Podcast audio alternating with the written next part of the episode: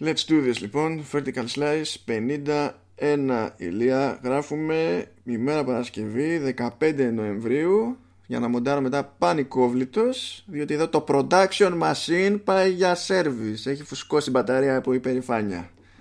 Μπράβο, συγχαρητήρια. Μου αρέσει, είσαι πολύ ενεργός. Γεια σας, χαιρέτε, ελπίζω να είστε όλοι καλά. Και σε αυτή την περίοδο που τα πράγματα τρέχουν με ηλικιώδεις ταχύτητες, μάλλον.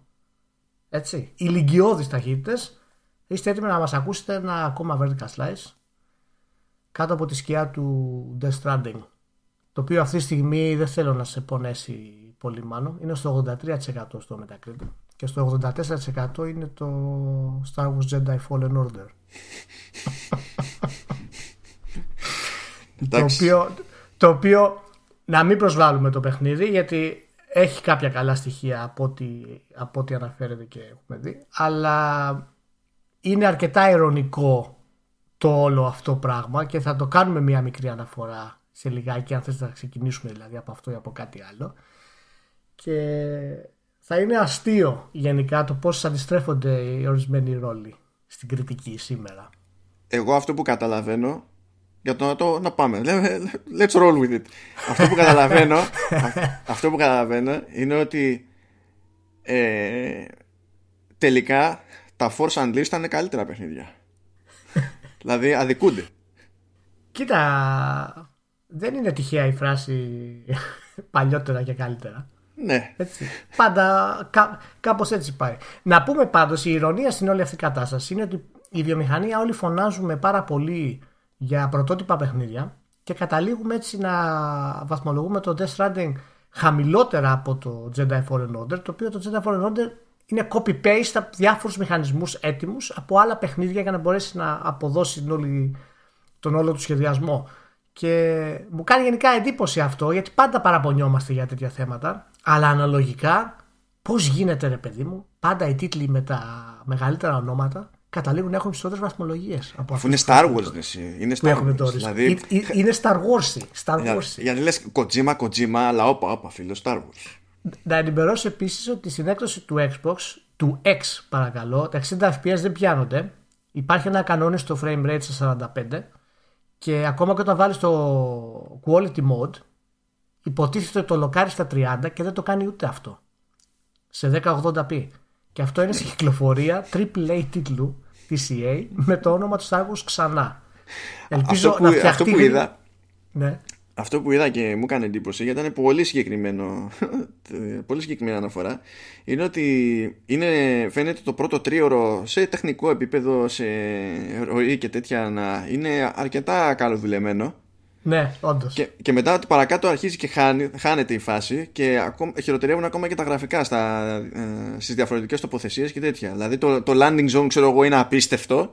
Μετά προχωράς, πηγαίνεις παραπέρα και... είναι πιο off τα πάντα, ναι. ενώ, ενώ γενικά σε τεχνικό επίπεδο, δηλαδή αν το δεις σαν εικόνα, ρε παιδί μου, είναι καλή φάση. Είναι καλό, είναι πολύ δυνατό.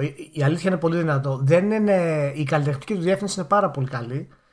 Έχει πρόβλημα το τεχνικό του κομμάτι, το οποίο ευελπιστώ τουλάχιστον η να το φτιάξει σύντομα. Κάποια στοιχεία του στο gameplay φαίνονται ότι είναι καλά. Δηλαδή υπάρχουν πτυχές που θυμίζουν Dark Souls, αλλά τουλάχιστον όχι στην, στη δυσκολία τόσο πολύ όσο, όσο στην πολυπλοκότητα, αλλά υπάρχει πολλή επανάληψη στο animation ε, και θέλω να είμαι πολύ περίεργος να δω και τη διάρκεια του συνολικά, γιατί υποτίθεται ότι ξέρεις, ξεκλειδώνεις περιοχές όταν φτάνεις σε ένα σημείο και μετά επιστρέφεις πίσω για να τις κάνεις και τι ποικιλία θα έχει αυτό το πράγμα.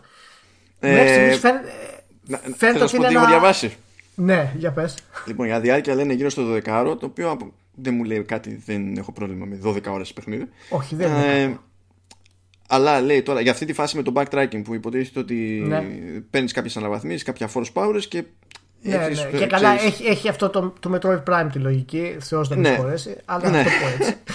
Σκάς λοιπόν και περιμένεις, ξέρεις, αν είναι να αφιερώσει το χρόνο στο, στο backtracking, παιδί μου, να φτάσεις και σε καμιά ανταμοιβή που να είναι πιο τσαχπίνικη. Και σου λέει ότι είναι πάρα πολύ σπάνιο να βρεις κάποια ανα, αναβάθμιση που να έχει να κάνει με skills. Και συνήθως όταν ανοίγεις νέους δρόμους, ε, τα αντικείμενα που καταφέρνεις και παίρνεις, ξέρω εγώ, ότι βρίσκεις σε treasure chests και τέτοια είναι cosmetics, ναι, για το σκάφο σου, για τον droid και για την κάπα σου. Αυτό ακριβώς. Και έχει και το, και, το, και το άλλο που τσίτωσε ένας τυπάς στο, δεν θυμάμαι ποιος ήταν, αν ήταν Orland, αν ήταν άλλος, στο, στο Ars Technica που διάβαζα. Ναι. Ε, λέει ότι είναι παράλογη η φάση με το management των force powers από την άποψη ότι ε, όταν σκάνε απλή εχθρή η φάση είναι περίπατος, οπότε σχεδόν δεν έχει νόημα να χρησιμοποιήσει force powers, και όταν σκάνε οι, οι πιο ζόρικοι που εκεί πέρα είναι που φέρνει λίγο σε souls από την προσέγγιση ότι τάξη, ναι, πρέπει ναι, όντως ναι. να νιώθεις τι κάνεις, υπάρχει ιδέα ότι α, αυτή είναι σχεδόν immune σε, σε, stand, σε standard force powers, οπότε πα, πάλι υπάρχει point και παίζει by the way. Ναι, όχι, είναι πραγματικά και είναι ένα, ένα από τα προβλήματα που έχουν παιχνίδια με τα Star Wars γενικά, γιατί πάντα το πρόβλημα είναι ότι πώς θα κρατήσει το ενδιαφέρον του παίχτη εφόσον είναι Jedi ή Sith, για να αντιμετωπίσει στάνταρ εχθρούς που τους διαλύσει δευτερόλεπτα. Και για να το καταφέρουν αυτό έχουν δημιουργήσει, ξέρεις, ένα σωρό εχθρούς με ειδικές ασπίδες που αποκρούν τη Force και ένα σωρό χαζομάρες, ας πούμε, αυτό το πράγμα, αντί απλά να μειώσουν τις αναμετρήσεις και να ασχοληθούν περισσότερο με το exploration και το puzzle solving. Αλλά αυτό θα ήταν τρομερό, γιατί δεν θα υπήρχε πολλή δράση για Star Wars και έτσι δεν θα το αγόραζε ο κόσμος. Επίσης, άμα, άμα έπρεπε να γίνει στα σοβαρά, δεν θα προλάβαινε να βγει φέτος. Διότι όταν, πηγαίνει, όταν λέμε ότι χειροτερεύουν τα γραφικά προχωρώντας το παιχνίδι, καταλαβαίνεις τι, τι έχει γίνει. Και ότι όλοι οι μηχανισμοί είναι δάνεια, που δεν είναι κακό να υπάρχουν δάνεια. Όχι, προφανώς. Δεν είναι κακό, δεν είναι κακό. Βέβαια, τα, τα περισσότερα παιχνίδια δάνεια κάνουν, αλλά όταν έχεις τόσους πολλούς μαζί, έτσι, και σε τόσο λίγο χρονικό διάστημα έχεις αυτά τα αποτελέσματα, τουλάχιστον όσο προχωράει το παιχνίδι. Και θα σου θυμίσω, σε περίπτωση, σε περίπτωση που το έχεις ξεχάσει, ότι όταν είχαν δείξει το τρέιλερ για τη σι έι, το οποίο ήταν πριν τρεις μήνες, τέσσερις μήνες το καλοκαίρι, λίγο πριν το καλοκαίρι, και είχαμε πει ότι το παιχνίδι είναι πολύ κοντά στην κυκλοφορία του για να δείχνει έτσι. Α, το και... στο ι έι Play, Ιούνιο. Στο ι έι Play. Και θα έχει προβλήματα σημαντικά όσο, όσο θα είναι αυτό το πράγμα. Ξαναβγήκαμε πάλι αληθινή. Αυτό το λέω για να φανεί πόσο μούρες είμαστε, μάλλον. Καλά, να σου πω κάτι. Αυτό το λες και στην τύχη πλέον για τίτλους της ι έι. Ρε εσύ, δεν το λες στην τύχη. Υπερασπιστείς αυτό που λέω. Λοιπόν, άρα, λοιπόν, άρα είμαστε, είμαστε μούροι. Μάλλον επιστρέφω πίσω. Είμαστε μούροι. Λοιπόν. Εντάξει, πολύ ωραία. Δεν, δεν αντιλέγω, αλλά Α, καλά, εντάξει, τα, στατιστικά, τα στατιστικά, μάλλον οι πιθανότητες είναι με, με το, με το μέρος μας έτσι κι αλλιώς αυτές τις πιθανότητες. Οι πιθανότητες είναι με την καταστροφή. Ναι, δηλαδή ο ΠΑΠ απόδοση ένα κόμμα ένα. Είναι, εντάξει, α, να, αυτό. Να, να, να πω επίσης ότι θα έχουμε ένα πολύ φοβερό και δυνατό talk show, ειδικά για τον Death Stranding, και αυτό δεν θα μιλήσουμε σήμερα για τον Death Stranding, όπου έχω, το έχω αναλάβει και εγώ και το... και το προχωράω. Θα έχουμε ένα φοβερό podcast ειδικά αφιερωμένο στο Death Stranding και το τι κάνει, με καλεσμένους, και όποιος το ακούει να είστε έτοιμοι, γιατί πρόκειται να είναι πάρα πολύ δυνατό και να έχει πάρα πολύ καλή ανάλυση σε όλα τα πράγματα. Θα έλεγα ότι θα λιώσουν κορμιά, αλλά σε αυτή την περίπτωση η σωστή ατάκα είναι θα λιώσουν μυαλά, οπότε... Θα λιώσουν μυαλά, ναι, αυτό είναι. Και κορμιά και κορμιά και μυαλά. Δεν υπάρχει, ναι, κανένα πρόβλημα. Λοιπόν, και μιας και, και λέμε μας... για μυαλά, συγγνώμη. Συγγνώμη. Και αυτό μας πάει πού, μάλλον το, το oh. μυαλά, γιατί ξέρω που θα πας. Oh. Ξέρω, ξέρω που δεν θα, θα πάω καν ακόμα εκεί, γιατί εκεί πέρα ah. δεν υπάρχουν μυαλά, ούτε καν. Αλλά... Έχουν λιώσει ήδη, μάλλον. Ναι. Θα, θα μείνω λίγο στο Star Wars, επειδή έκανε μια ναι. τσαχπινιά με το Jedi Fallen Order. Ah, είπε, θυμάστε που σας λέγαμε να γίνετε συνδρομητές στο ι έι Access.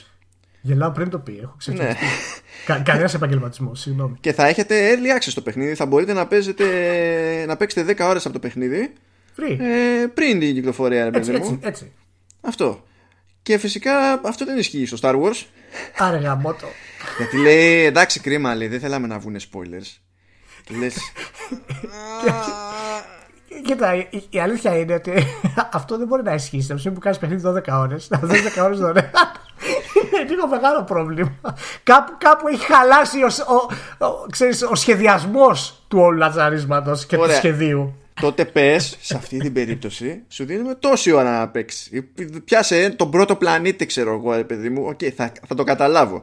Αλλά όταν πιάνεις ένα benefit που υποτίθεται ότι χαρακτηρίζει την υπηρεσία σου και λες αυτό το παιχνίδι θα κάνω μα... ότι το ξεχνάω αυτό το benefit. ε... Ρε Συμπάνο, μα από την αρχή αυτό το benefit είναι εκτός λογικής. Καλά, από ναι, την ναι, αρχή. Τι πάει να πει να σου αφήσω να παίξεις δέκα ώρες. δέκα ώρες είναι ένα απόλυτα σεβαστό χρονικό όριο για κάθε παιχνίδι. Και πάρα πολλά παιχνίδια είναι εφτά με εννιά ώρες. Δηλαδή, τη σι έι όμως που πάνε για το engagement και είναι ah, live services, σωστό, και σωστό. Θα σας κρατήσουμε εδώ για πάντα. Παρακαλώ. Συγγνώμη, συγγνώμη, γιατί το κάνανε προφανώς για να δώσουν το τυράκι, να κάνεις να, ξέρεις, να παίξει εθισμός και να ξαναμπείς μέσα να αγοράσεις. Μπράβο ι έι, μπράβο, ευχαριστούμε πάρα πολύ. Ευχαριστούμε. Πάντως, πάντως ε, οι γενικότερες εντυπώσεις ως σύνολο είναι πιο θετικές από το αναμενόμενο. Αυτό πρέπει να γνωρίσουμε για το Star Wars, το Jedi Fallen Order. Ναι, και ισχύει. Το οποίο ας το πάρουμε ως θετικό, μάλλον θα κρατήσουμε θετική άποψη του πράγματος αυτή τη στιγμή. Γιατί το, γιατί το podcast μετά από αυτό προβλέπεται καταστροφή. Αυτό έχω να πω. Ναι. Θα γίνει... δεν, δεν, δεν είναι ανάπηρη στη respawn. Δεν, ξαφνικά δεν ξέρουν τι κάνουνε, αλλά ό,τι είναι να στραβώσει το βλέπεις ότι είναι θέμα ευρύτερης πολιτικής, μα... δεν είναι θέμα ικανότητας. Όχι, μα εγώ δεν ρίχνω καμία ευθύνη στη Respawn. Η Respawn φαίνεται ότι είναι απλά τεταγμένη να πάρει τα χρήματά της, να το κάνει σε συγκεκριμένο χρόνο και τελείωσε. Αυτό έκανε στην ουσία. Και εάν πρόκειται να έχει επιτυχία το παιχνίδι, σημαίνει ότι πρόκειται η Respawn να το ξαναπάρει και να το, ίσως να το βγάλει με τους δικούς της όρους καλύτερα. Αυτό είναι το μοναδικό που, που ελπίζω δηλαδή στην όλη κατάσταση. Και τώρα πάμε στο, σε ένα νέο επεισόδιο, στο, για, σε μια νέα καλοκαιρινή σεζόν για το Δελφινάριο. Πάμε στην αγαπημένη εταιρεία του Μάνου Βέζου αυτή την περίοδο. Ναι, γιατί από, άδικο από έχω. Το, α, α, από τότε που έκανε την ανακοίνωση η, η, την Google Stadia. Λοιπόν, Μάνο, ε, καταλαβαίνεις ότι η κατάσταση στη, στη Google είναι ντόμινο. Έτσι, αλλά είναι ντόμινο από την ανάποδη στην ουσία. Δηλαδή, έκαναν την ανακοίνωση, άνοιξαν την αγορά, ηγήθηκαν, είχαν το πλεονέκτημα και μετά σταδιακά, έτσι αντί να το χτίσουν, το διέλυσαν στην ουσία. Ναι, ό,τι έχουν κάνει και με, τη... και με τα τηλέφωνα, τα Pixel, ό,τι έχουν κάνει σε ένα μάτσο περιπτώσεις, γιατί οι τύποι δεν την παλεύουν. Δεν την παλεύουν εγκεφαλικά. Δεν είναι ανίκανοι, αλλά δεν νιώθουν. Τι έγινε τώρα τελευταία, Μάνο? Τι παίχτηκε πάλι? Είμαστε κοντά στο λανσάρισμα. Σε... Θέλω να το θυμίσω. Ναι, ναι, ναι, είμαστε... ναι. Είμαστε πολύ κοντά στο, στο λανσάρισμα. δεκαεννιά Νοέμβρη μαζί με το Σέμιου. Να είσαι έσω έτοιμος. Ναι, ναι, έσω έτοιμος. Ναι, ναι, ναι. Δύο επαναστάσεις μαζί. Αυτό γελάγαμε που γελάγαμε. Που λέγανε ότι δεν θα μπορέσουν να καλύψουν όλες τις παραγγελίες για τα χειριστήρια και τα Chromecast Ultra. Το φοβερό αυτό το Founders Pack. Γελάγαμε και κλαίγαμε λίγο. Ναι. Και, αλλά πού να φανταστούμε ότι οι τύποι είναι ακόμη πιο γελοί. Και είναι γελοί. Δεν υπάρχει, ο, εντάξει, μην είσαι πολύ βέζος αυτή τη στιγμή, είσαι υπερβολικός. Είσαι πολύ βέζος. Μάνο, πιο, ναι. πιο επαγγελματικό λεξιλόγιο θέλω. Επαγγελματικός χαρακτηρισμός είναι αυτός. Είναι γελοί. Δεν υπάρχει πιο ακριβής όρος. Είναι γελοί οι τύποι. Διότι. Α, ας, τα, ας το πιάσουμε. Πρόσεξε να δεις. Το, το, το, το σύστημα αυτό, παιδιά, λειτουργεί με Chromecast Ultra. Που υποτίθεται ότι το Chromecast Ultra υποστηρίζει φορ κέι streaming και τα λοιπά. Okay. Λέει λοιπόν, αν πάρετε το πακέτο που είπαμε ότι δεν θα μπορέσουν να καλύψουν τις παραγγελίες με τα πακέτα, έτσι, αν πάρετε το πακέτο, το Chromecast Ultra που έχει μέσα θα είναι έτοιμο να υποστηρίξει την, την υπηρεσία Stadia. Κομπλέ. Μπράβο. Μπράβο. Αν έχετε ήδη Chromecast Ultra, δεν θα ναι, υποστηρίζει δεν η Stadia. Δεν έχει κοκό. Προσέξτε τώρα, δεν είναι ότι υπάρχει τεχνικός περιορισμός. Τεχνικώς είστε έτοιμοι, δηλαδή το hardware είναι ικανό. Δηλαδή το, το, το, το, ένα dongle είναι ψήγα τα αίματα. Έτσι. Ε, ούτως ή άλλως το Chromecast Ultra υπάρχει για να κάνει streaming σε φορ κέι για ταινίες και δεν είναι δηλαδή ό,τι είναι να... Αυτή είναι Α... η δουλειά του. Αυτό είναι το Chromecast Ultra. Γι' αυτό το παίρνεις. Ναι, δεν είναι έτοιμο λέει το software update. Δεν θα είναι έτοιμο. Δηλαδή θα είναι έτοιμο αυτό που θα κάνουν ship στα πακέτα, αλλά δεν θα είναι έτοιμο. Ρε Μάνο, έχει, έχει, έχει κολλήσει το pipeline. Δηλαδή, σε, δηλαδή τώρα σε παρακαλώ. Πώς τα μπερδεύεις? Έχει κολλήσει το pipeline. Δηλαδή, δεν, από την χάνει συστηματικά σε hardware, λες είναι η Google και δεν νιώθει να προλάβει ένα update. Και λες τι λανσάρεις, ρε φίλε. Τι λανσάρεις, δηλαδή το κεφάλι σου μέσα. Τι λανσάρεις. Μετά έχει κάτι άλλα αστεία. Τώρα, λίγες μέρες πριν, και, και καλά κάνουν πρώτη σοβαρή επίδειξη του user interface και μας δείχνουν ότι να, έχουμε friend lists και έτσι λειτουργούν οι friend lists, γιατί αυτό περιμέναμε όλοι να μάθουμε. Ναι. Και φυσικά εκεί που λέγανε για friend list λένε κοιτάξτε το, η πλατφόρμα θα έχει και achievements, αλλά το γιου άι για τα achievements δεν είναι έτοιμο. Οπότε Α. λέει στο background θα, θα κερδίζετε λέει achievements και όταν θα, έρθει, όταν θα κάνουμε update για να σκάσει το γιου άι, τότε θα μπορέσετε να δείτε αυτά που έχετε κερδίσει ήδη. ε, Εντάξει, τότε μάλλον τουλάχιστον θα έχουν το family sharing. Family sharing, σε παρακαλώ. Γιατί? Δεν είναι, δεν είναι για οικογένειες έχουν... στο Stadia, προφανώς. Δηλαδή. Θα, έχουν... θα έχουν και family sharing και buddy pass. Ναι, τα οποία ε... δεν θα τα έχουν βέβαια. Δεν θα τα έχουν. Ούτε τα έχουν. Αυτά θα έχουν. Δεν θα λειτουργούν ούτε αυτά. Γιατί έλεγε το παιδί μου, πώς ήταν έτοιμη θα αγοράσει ένα παιχνίδι. Έλα. Πώς ήταν έτοιμη πριν δύο μήνες και τελικά τώρα που φτάνει ο χρόνος δεν υπάρχει τίποτα έτοιμο. Λοιπόν, χειριστήρια εκτός δεν έχουν έτοιμα. Software updates δεν έχουν έτοιμα. γιου άι για απλά πράγματα δεν έχουν, δεν έχουν έτοιμα.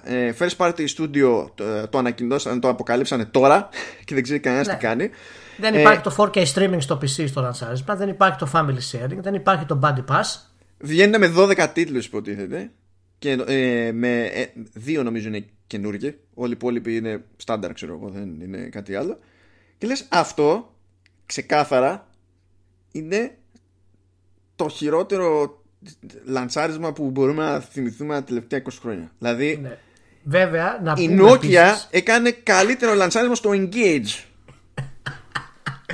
Δεν είναι κακό αυτό που λες. Δεν ήταν τόσο κακό το λανσάρισμα με το Engage, συγγνώμη. Μα αλήθεια, τόσο... μα δεν ήταν τόσο κακό το λανσάρισμα με το Engage. Όχι, δεν ήταν τόσο κακό.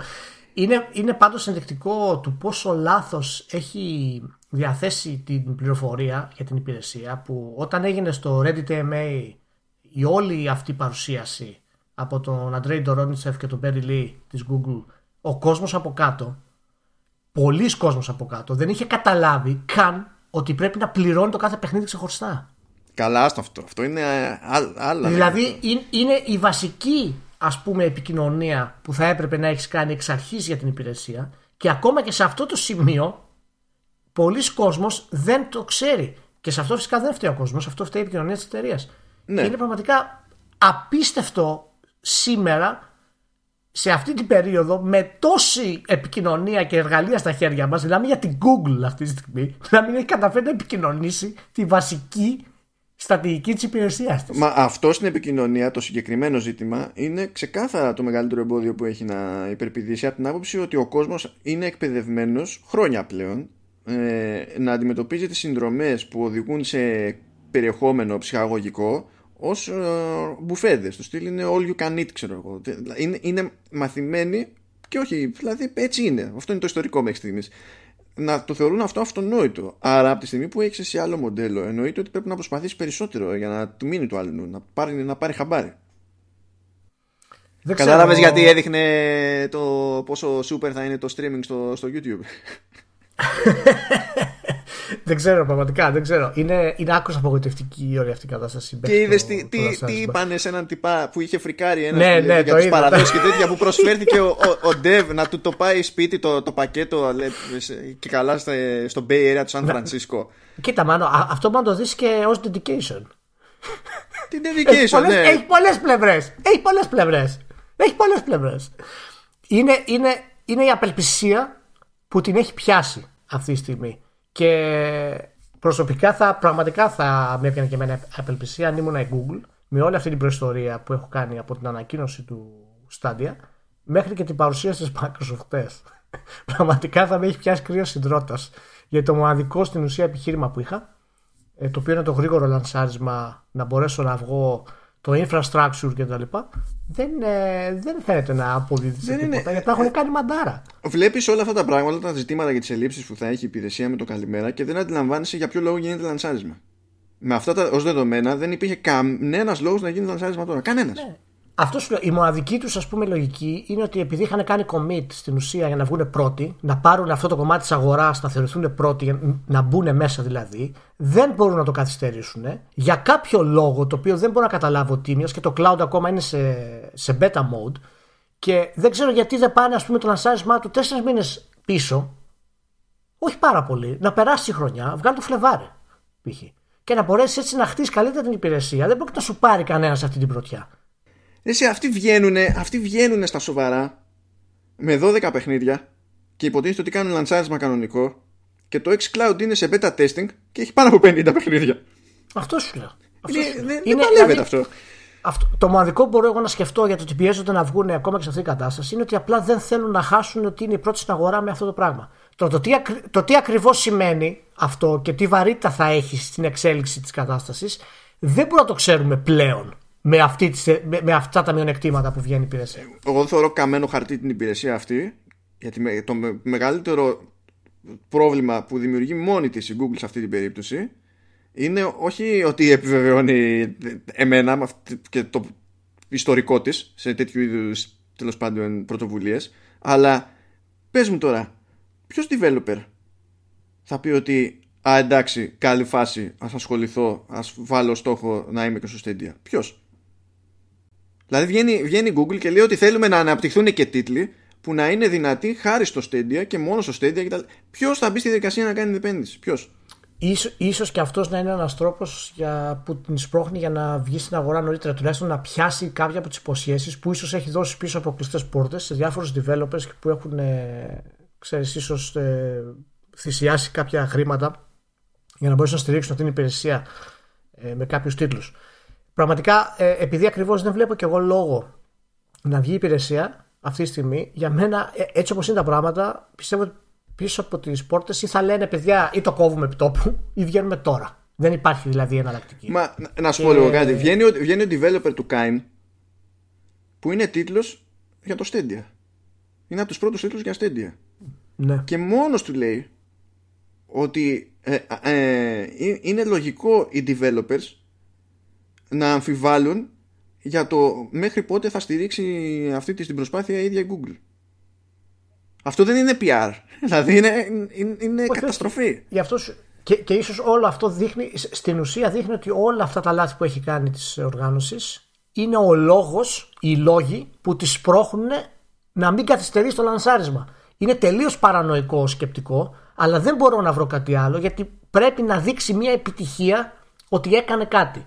Και το μόνο που της έχει απομείνει δηλαδή, γιατί ό,τι έχει πει μέχρι τώρα έχει καταρρεύσει, είναι απλά να κάνει να λανσάρει την υπηρεσία. Ναι, είναι το πιο τραγελαφικό που μπορεί να κάνει, προφανώς και είναι. Αλλά δεν νομίζω ότι έχει άλλη επιλογή αυτή τη στιγμή. Μάλλον. Και θα πει, και θα πει τι, η, η πρωτιά ποια θα είναι δηλαδή? Θα βγει μετά η Sony και θα πει έχουμε το PlayStation Now. Εγώ πιστεύω ότι, ε, εγώ πιστεύω ότι απλά στηρίζονται στην έννοια ότι ο κόσμος θα, ό,τι και να γίνει, θα πιστέψουν ο, ο κόσμος ότι είναι πρώτος στην αγορά και ότι... Ναι, βγήκαμε άσχημα, αλλά σιγά σιγά θα το φτιάξουμε και σιγά σιγά θα αποκτήσει την καλή διάθεση και θα μπορέσει να γυρίσει ε, τη γνώμη του κοινού. Και είναι καλύτερα στο μυαλό τους να το κάνουν αυτό τώρα που είναι μόνοι τους, παρά άμα έχουν δίπλα τους ένα cloud, ας πούμε, και δεν μπορούν να το αντιμετωπίσουν. Μην το ψάχνεις για λογική. Ξέρεις πόσες φορές ε, ε, έχουν μπει σε αγορές με την ίδια λογική και τους έχεις κάνει στη μάπα. Δηλαδή, εμένα, το φοβερό για μένα είναι ότι έχουν δείξει ότι από όλες τις προηγούμενες ματσακονιές που έχουν κάνει, δεν έχουν μάθει ότι αυτή η λογική δεν είναι για να εφαρμόζεται παντού. Ναι, όχι, είναι, είναι πραγματικά. Σου λέω, δεν, μην ψάχνεις για εξήγηση. Εγώ προσπαθώ απλά να καταλάβω την παράνοια, τη λογική μέσα στην παράνοια αυτή τη στιγμή. Και δεν μπορώ να βρω άλλο λόγο. Πιστεύω ότι το μοναδικό που έχουν να κάνουν είναι να λαντσάρουν την υπηρεσία. Αυτό, έτσι όπως είναι τα πράγματα. Άσχετα αν η λογική επιλογή θέλουν να την καθυστερήσουν στην πραγματικότητα. Είναι τελείως αλλοπρόσαλλο το όλο πράγμα και έχει πάει πολύ χειρότερα ε, από ό,τι περίμενα και εγώ προσωπικά. Τουλάχιστον όχι σε θέματα features. Δηλαδή, εγώ περίμενα να μην βγει η υπηρεσία με κάποια features. Οκ, okay, δεν έχω πρόβλημα σε αυτό. Όλες οι εταιρείες συχνά πολλά λένε ότι η υπηρεσία μας θα έχει αυτό, αυτό και αυτό. Και τελικά βγαίνει με αυτό και αυτό και τα υπόλοιπα έρχονται, ας πούμε.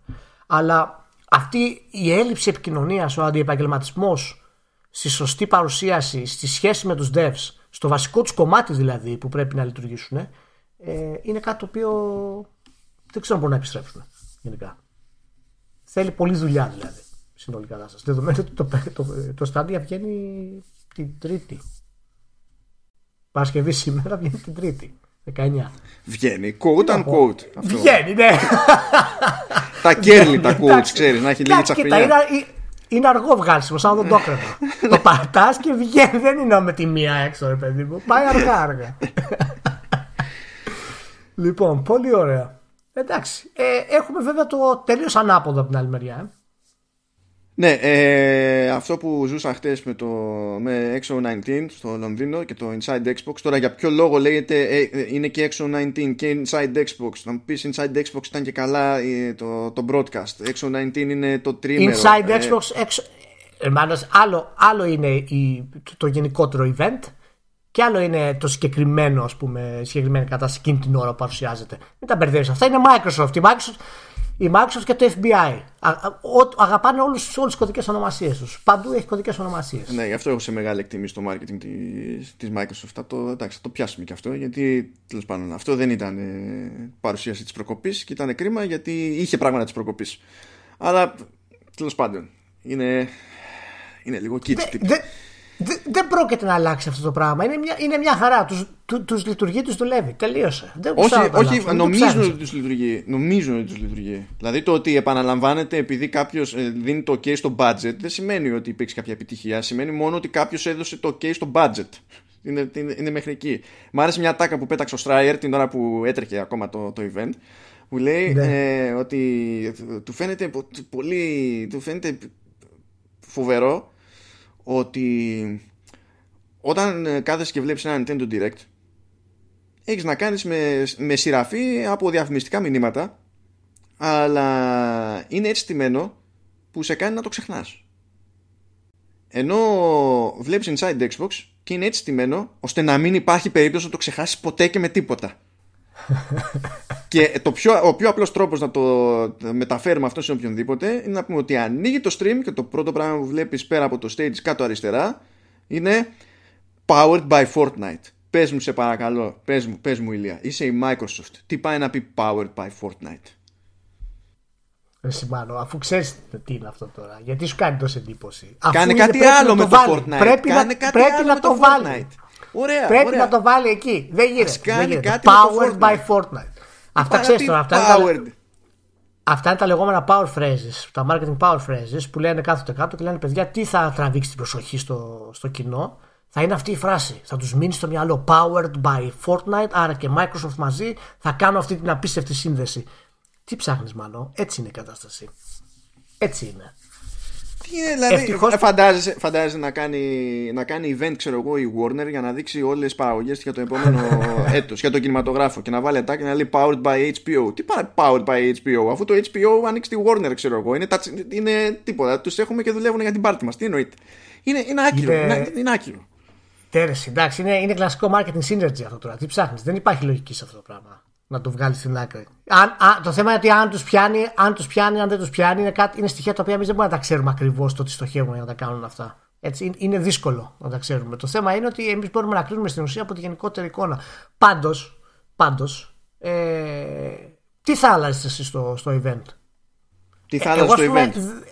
Ε, ε, εμένα δεν με ενοχλούν αυτά πάρα πολύ πλέον. Δεν, δεν με απασχολούν τόσο πολύ. Είναι κάποια πράγματα τα οποία δεν μου αρέσουν, αλλά τα βλέπω. Δεν έχω κανένα πρόβλημα. Διασκεδάζω, είναι μια χαρά. Εμένα αλλά... με ενοχλούν πολύ ακριβώς επειδή δεν χρειάζεται να τα πάνω κάτω για να γίνει λίγο πιο εντάξει. Πρώτα απ' όλα, θα έβαζα οτιδήποτε έχει να κάνει με, με Microsoft Game Studios σε ένα segment. Και θα είχα μια ιστορία. Ναι, όχι. Ε, ε, ενώ μαρκετινίστηκα. Ε, ναι, μα γι' αυτό δεν θα, γιατί, δε, δεν είναι θέμα επικοινωνίας. Δεν θα έκανε. Ναι, αλλά δεν θα έκανες αυτές τις ενέργειες, δεν θα έκανες αυτά τα κόλπα με το Fortnite, με το Synergy, με τις ονομασίες κτλ. Πώς θα το βλέπεις? Γιατί αυτά είναι που μου λες ότι σε εκνευρίζουν πολύ. Όχι, μα δεν, oh. δεν με εκνευρίζει συνέργεια. Θες να κάνεις κάτι με το Fortnite, κάνε κάτι με το Fortnite. Δεν μπορείς να μου πεις ότι το μόνο που μπορείς να κάνεις είναι να ξεκινάει το stream και να λέει Powered by Fortnite, σαν να, είσαι, σαν να έχεις ανάγκη το Fortnite. Εσύ. Δεν είναι, δεν δεν είναι σωστά τα optics για την πλατφόρμα και για την εταιρεία αυτό το πράγμα. Δεν ξέρω, είναι, είναι δύσκολο να πω εγώ αν ήταν. Δηλαδή, αυτό μπορεί να είναι, ξέρεις, και μια ξεκάρφωτη ιδέα που είπε κάποιος να το κάνουμε. Ε, και κάποιος ναι, με το χαμό του είπε πάρα πολύ ωραίο κάτω. Όχι, όχι. Απλά θέλω να πω ότι δεν ξέρεις ακριβώς ποιο είναι το αποτέλεσμα σε αυτό το πράγμα. Δηλαδή είναι περισσότερο ιδέα του, αυτό που λες το optics, ας πούμε. Έτσι, το οποίο ναι, μεν έχει μια βαρύτητα στο πώς θα δεις. Μα, δει, μα δεν παίζει ρόλο. Αφού όλα αυτά τα events είναι στημένα ε, με, με πρόγραμμα, με συγκεκριμένο σκεπτικό, γίνεται ολόκληρη διαπραγμάτευση είναι. για το πότε θα μπει, σε τι σειρά με το καθένα, γιατί κοίταξε να δεις αυτό και το ένα και το άλλο. Ε, δεν είναι ότι δεν τα σκέφτονται. Το ζήτημα είναι ότι αυτό που είδα εγώ σαν παρουσίαση και αυτό που βλέπω γενικότερα στα Inside Xbox ε, ε, ε, και ανήκει σε άλλη εποχή, σε ε, ε, τελείως άκυρη αισθητική ακόμα και σε σχέση με τον ανταγωνισμό. Ε, τρώνε κρά κάθε φορά ως προς αυτό το πράγμα. Όχι από μένα, άσε με μένα. Εγώ είμαι ο τίποτας. Σχέ... Ε, αλλά επειδή ο κόσμος βλέπει τι, πώς λειτουργεί ένα direct, πώς λειτουργεί μια παρουσίαση της Sony και πώς λειτουργεί ένα Inside Xbox, δεν είναι η, ε, η γενική αντίληψη ότι το Inside Xbox ρίχνει στους άλλους δύο. Ποτέ. Πάντως να σου πω κάτι. Ε, δεν θα διαφωνήσω. Μάλλον, ναι, δεν θα διαφωνήσω με, με αυτό που λες ότι φαίνεται ότι είναι από μια παλιά ε, γενιά. ε, η όλη προσέγγιση αυτή του Inside Xbox, το οποίο συμφωνώ. Αλλά να σου πω κάτι και από, και από την άλλη μεριά, δεν μπορούμε να βγάλουμε στην άκρη και να πούμε ότι της Nintendo και της Sony είναι καλύτερα σε αυτό που κάνουν. Μπορεί να είναι πιο μοντέρνα σαν ιδέα, αλλά να σου πω κάτι. Παραδείγματος χάρη της Nintendo, κρύβουμε πάρα πολύ, ε, πάρα πολλά μειονεκτήματα του, του Direct με το γεγονός ότι είναι οι Άπωνες. Το οποίο και αυτό έχει μια προέκταση που ξέρεις, πρέπει να έχει και ένα όριο. Δηλαδή, ναι, είναι οι γλυκοί οι Άπωνες, κάνουν κολπάκια, δείχνουν σεβασμό κτλ. Αλλά το να δεις το Direct της Nintendo είναι, είναι, είναι εξωφρενικό. Όχι εσύ τώρα, γενικά μιλάω, ρε παιδί μου. Θέλω να πω ότι το κάνουμε αυτό το πράγμα γενικά. Δηλαδή και αυτό το στυλ της Nintendo με αυτούς που κάθονται και να λένε τα ωραία τους λογάκια και να κάνουν έτσι και να δείχνουν χαζομάρες τρέιλερ, ας πούμε, δεκαπέντε λεπτά. Ε, εντάξει, δεν είναι τίποτα ιδιαίτερο, θέλω να πω. Δηλαδή, αν, αν μου πεις ότι θέλω να αλλάξει κάτι γενικά, να, να, να συζητήσουμε τι θα μπορούσε να αλλάξει αυτό το πράγμα. Αν θυμάσαι τη Sony, ας πούμε, απλά δείχνουν βίντεο. Και έχουν ένα, έναν narrator, ας πούμε. Αυτός σ' αρέσει, ας πούμε. Η Sony δεν είναι το δείχνει βίντεο. Η Sony, ό,τι και αν έχει να δείξει, εδώ και χρόνια, mm. χρόνια έχει, έχει διαλέξει να αντιμετωπίζει το στήσιμο της παρουσίασης σαν να έχει να πει μια mm. ιστορία ή μια σειρά από ιστορίες που έχουν μια λογική διαδοχή. Mm. Το mm. πρόβλημα με το Inside Xbox είναι ότι είναι αχταρμάς. Δηλαδή, σαν εταιρεία έχεις διαλέξει να κάνεις την επένδυση και να αγοράσεις στούντιο, πάρα πολύ ωραία. Φαίνεται στην παρουσίαση ότι κάθεσαι και εστιάζεις στο ότι κοίταξε να δεις Microsoft Game Studios και μπαίνουμε πλέον στη διαδικασία και κάνουμε πράγματα. Ωραία. Και παρόλα αυτά, κάθε παραγωγή εσωτερική που έχεις είναι διάσπαρτη ανάμεσα σε ξέμπαρακα πράγματα, χωρίς καμία λογική ψηρά, ξέρω εγώ, και μου κάνεις χώρο για το segment του xCloud, που είναι λογικό να μου κάνεις χώρο για το segment του, του xCloud, στο οποίο βέβαια φαίνεις καλεσμένο τύπο τι σι έι για να πει στο, σε λονδρέζικο κατά βάση κοινό, ε, γεια σας, ε, βάλου, βάζουμε στο demo, στο, στο, στην beta τέλος πάντων του xCloud, βάζουμε πλέον και το Madden και είμαστε καλύτεροι. Δεν, δηλαδή... Ναι, εντάξει, δεν... Κοίτα, αυτό, τώρα, αυτό τώρα, εντάξει, είναι αμερικανικό concept, οπότε το Madden θα σου πούνε, θα σου πούνε το εν μπι έι, άμα είχε εν μπι έι, ας πούμε, η ι έι και τα λοιπά, για να μπορείς να το βγάλεις. Αλλά να σου πω κάτι, ε, εγώ δεν διαφωνώ σε αυτό που λες, απλά η όλη ιδέα ότι το Inside Xbox είναι το χειρότερο και οι άλλοι είναι ok, τη θεωρώ λίγο ανισόρροπη, να σου πω την αλήθεια, γιατί, γιατί όλα αυτά παρουσιάζουν και άλλες εταιρείες, δηλαδή δεν κάνουν τίποτα ενδιαφέρον στην πραγματικότητα. Εάν μου πεις ότι αύριο να σταματούσαν αυτά τα Inside και των τριών εταιριών, δεν θα με χάλαγε εμένα σε τίποτα. Να σου πω την αλήθεια. Δεν δε μου λείπει κάτι, εάν δεν υπάρξουν αυτά. Δεν ξέρω αν, αν σε, θα σε χάλαγε να σταματήσουν αυτά, αυτά τα events να υπάρχουν. Εξαρτάται, γιατί είναι σημαντικά για την επικοινωνία. Οπότε θα, θα πρέπει να πεις σαν εταιρεία ότι ωραία, άμα δεν κάνω αυτό, ναι, τότε τι κάνω και πώς είναι αυτό που θα κάνω. Και α, αυτό με φέρνει στο επόμενο σημείο, τουλάχιστον για το επικοινωνιακό της υπόθεσης, έτσι. Ναι. Αν για μένα στην περίπτωση της Microsoft το Inside Xbox είναι, το, είναι η, λαθ, η λανθασμένη προσέγγιση, το, το κακό της πρόσωπο στην επικοινωνία, ε, ασχέτως του περιεχομένου, γιατί επιμένω ότι έδειξε καλά πράγματα, αλλά άλλο το περιεχόμενο, άλλο το πώς το δείχνεις, ε, πάλι στην, ε, σε άλλα, από άλλη σκοπιά, σε άλλο κομμάτι της επικοινωνίας, ε, ναι, σε event που έκανε πριν το Inside Xbox, που ήταν μόνο για press και δώσανε αρκετές συνεντεύξεις και εξήγησαν αρκετά πράγματα, ήταν πάρα πολύ καλή. Ναι, αλλά αυτό δεν φέρνει ντόρο, ρε σημάνο. Δεν ενδιαφέρεται το κοινό για αυτά τα πράγματα. Το κοινό ενδιαφέρεται να δει τίτλους, να, να ζητοκραυγάσει και, ναι, να γίνει ένα, και να γίνει ένα με το, με το brand. Δεν ενδιαφέρεται να ακούς κάποιον δέκα λεπτά να μιλάει πώς λειτουργεί το xCloud. Μα δεν σου λέω να... Έτσι, έτσι είναι η πραγματικότητα. Αυτό, αυτό το πράγμα. Αυτό το πράγμα λέω. λέω δηλαδή ότι αυτή τη συνέντευξη που πήγε και έδωσε ο άλλος, ξέρω εγώ, στον κύριο Gamer να βγει on stage και να, να το πει. Θέλω να σου πω ότι ένα κομμάτι της επικοινωνίας το κάνουν πάρα πολύ καλά εκείνο. Και ένα άλλο κομμάτι της επικοινωνίας είναι, είναι γιούχου. Και επειδή λέμε τώρα για το ποιος ενδιαφέρεται για μια συνέντευξη και ποιος θα πει και τα λοιπά, η Sony είδες τι έκανε με το, με το Wired. Ναι. Ο, και ξαφνικά, δηλαδή τι οι gamers διαβάζανε Wired και είχαν καημό. Όχι. Όχι, όχι, αλλά εντάξει, αυτό δεν και λανσάρισμα κονσόλας. Είναι λίγο διαφορετικό με ένα. Ναι, ρε παιδί μου, αλλά υπάρχουν τρόποι. Αυτό θέλω να σου πω. Καταλα, αλλά καταλαβαίνω τι λες. Απλά ε, εμένα δεν με ενοχλεί τόσο πολύ με την έννοια ότι.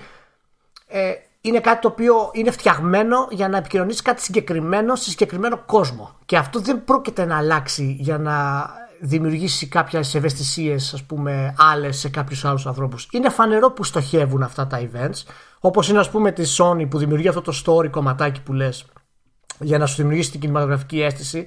και η Nintendo που δημιουργεί ότι είμαστε Nintendo και σας σεβόμαστε απόλυτα και ορίστε να σας δείξουμε ακριβώς πώς είναι το παιχνίδι και το gameplay του, χωρίς σι τζι, χωρίς τίποτα. Η κάθε εταιρεία έχει μια ταυτοτητούλα αυτό το πράγμα. Συμφωνώ σίγουρα ότι η Microsoft είναι χαμένη ακόμα σε αυτό το concept. Δηλαδή το Inside Xbox είναι, δεν ξέρεις ακριβώς ποια Microsoft είναι, γιατί βλέπεις από τη μία τη Microsoft του Nelson και από την άλλη ανεβαίνει στη σκηνή ο Spencer, ας πούμε. Και καμία σχέση. Και, ναι, και, και, και δεν μπορεί να αλλάξει κανάλι, ας πούμε, που λέει, ναι, με τίποτα.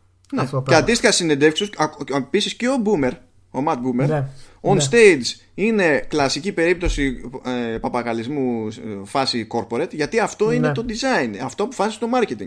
Πηγαίνει μετά, ανοίγει το στόμα του σε, σε press, συνέντευξη, και είναι και αυτός μια χαρά. Είναι, είναι ένα από τα προβλήματα που γενικά έχει Microsoft σε αυτά τα event. Ε, και σου λέω, είναι δύσκολο να πεις τι μπορεί να αλλάξει και τι όχι. Εντάξει, σίγουρα μια καλύτερη συνοχή θα ήταν ok, μια ίσως λιγότερη φανφαρολογία όσον αφορά το, το κραυγές και όλο αυτό το madness. Αλλά δυστυχώς είναι Έλα, ανακοινώνει, κα... ανακοινώνει, δείχνει το Everwild, έχει νέο τίτλο, νέο άι πι από την Rare μετά από τριακόσια χρόνια, ξέρω εγώ. Θα μου πεις εντάξει, και το Sea of Thieves, αλλά αυτό φαίνεται ότι είναι πιο single player. ε, έχεις, έχεις αυτό το πράγμα, σκάει άτομο της Rare και κάνουμε το ξέρω, mock interview. ε, Πώς αισθάνεστε που ε, βλέπει ο κόσμος για πρώτη φορά το Everwild? Ναι, θα, Μην μιλήσεις πω... καλύτερα, να τελειώσει το τρέιλερ και προχωράς στο επόμενο παιχνίδι. Θα σου πω κάτι σε, σε αυτό το πράγμα πάνω ακριβώς. Έτσι, το, το Everwild ήταν από τις πιο ωραίες παρουσιάσεις για μένα, από τρέιλερ τέλος πάντων από την εταιρεία, και μια πολύ, πολύ ευχάριστη και δυνατή έκπληξη. Ε, βασικά, λογικά από ό,τι φαίνεται θα είναι multiplayer, από ό,τι καταλαβαίνω εγώ από το concept. Θα είναι κάτι σαν το Sea of Thieves δηλαδή, σαν, σαν στυλ. Αλλά να σου πω κάτι, ρε Μάνο, από τη στιγμή. Τώρα έχουμε πιάσει όλα τα αρνητικά πάνω κάτω, αλλά τέλος πάντων. Από τη στιγμή που έχεις ένα τίτλο της Rare, έτσι, με τέτοιο art από πίσω, έτσι, και, τέτοια, και τέτοιο animation, και είναι ένα flagship, το παρουσιάζεις με ένα τρέιλερ και χωρίς να πεις τίποτα. Μην το παρουσιάσεις καθόλου, ρε. Είδες, είδες. Δηλαδή, υποτίθεται ότι θες να σπρώξεις εσωτερικές παραγωγές. Ξεκάθαρα, έχεις κάνει αυτή τη συνειδητή επιλογή. Φαίνεται ότι την έχεις κάνει συνειδητή επιλογή. Ναι, και μετά πηγαίνεις σε αυτό. Ναι, είναι, είναι αυτή η στρατηγική που έχουν, να δείξουν ότι έχουν τίτλους. Και δεν τους νοιάζει αυτή τη στιγμή. Μπορούμε, μπορείς να μου πεις αν αυτό το θεωρείς ότι είναι σωστό ή λάθος, το καταλαβαίνω. Αλλά δεν τους νοιάζει αυτή τη στιγμή να εξηγήσουν τίποτα στην πραγματικότητα. Θέλουν να δείξουν ότι απλά έχουν παραγωγές. Και για μένα, ειδικά τώρα μιλώντας για το Everwild, ε, αυτό ήταν αρνητικό. Για το Everwild. Ήταν, ήταν, και θα, ξε, θα ξεχαστεί για αρκετό καιρό αυτή τη στιγμή το Everwild. Και αν θυμάσαι, παρόμοιο πράγμα είχε γίνει και με το Sea of Thieves όταν το είχαν δείξει. Το είχαν δείξει πάρα πολύ γρήγορα. Δεν ξέραμε ακριβώς τι θα είναι. Για μήνες συζητάγαμε. Θα είναι multiplayer, θα είναι single player, θα έχει πώς, πώς θα παίζουν. Πώς... Και τώρα επειδή δείχνει. Και το μετά Everwild... το κάνανε από την ανάποδη. Αρχίσανε από να, να έχουν testing που κράτησε ένα χρόνο, ξέρω εγώ, και δεν το βουλώνανε με τίποτα και είχες κουραστεί πριν βγει το παιχνίδι. Είναι, α, α, αυτά είναι πράγματα που ξέρεις. Ε, Αυτά με επηρεάζουν και εμένα πάρα πολύ γενικά. Γιατί δεν έχεις πολλούς τριπλ έι τίτλους ε, δικούς σου να τους ευχαριστηθείς δηλαδή. Πρέπει να τους, ε, να τους προσέξεις από τα μάτια σου. Σε αυτό αντίστοιχα, δείχνουν που ήταν, είναι, είναι σημαντική κίνηση αυτή, παρότι δεν πρόκειται να φέρνει τα, τα πάνω κάτω. Έχει και συμβολική ναι. αξία και πρακτική αξία. Βγαίνει η Square Enix και λέει: παιδιά, κοιτάξτε να δείτε, φέρνουμε τα remasters του Kingdom Hearts που δεν υπήρχαν σε Xbox. Ναι. Οπότε κάποιος μπορεί να πιάσει όλο το πακέτο το Kingdom Hearts στη, στην πλατφόρμα πλέον. Πάρα πολύ ωραία. Ναι. Φέρα, φέραμε ό,τι Final Fantasy είχαμε ξεχάσει, το φέραμε, και τα Men και τα Δε, και Kingdom Hearts και Final Fantasy θα σκάσουν και στο Game Pass. Να βγαίνει μετά και ο Spencer και να λέει ότι ναι, έλειπα από τη λίστα με τα Final Fantasy το δεκατέσσερα, θα έρθει και το δεκατέσσερα, θα, το, θα τη βρούμε την άκρη. Πάρα πολύ ωραία. Sky, η Sega λέει: θυμάστε τα Yakuza?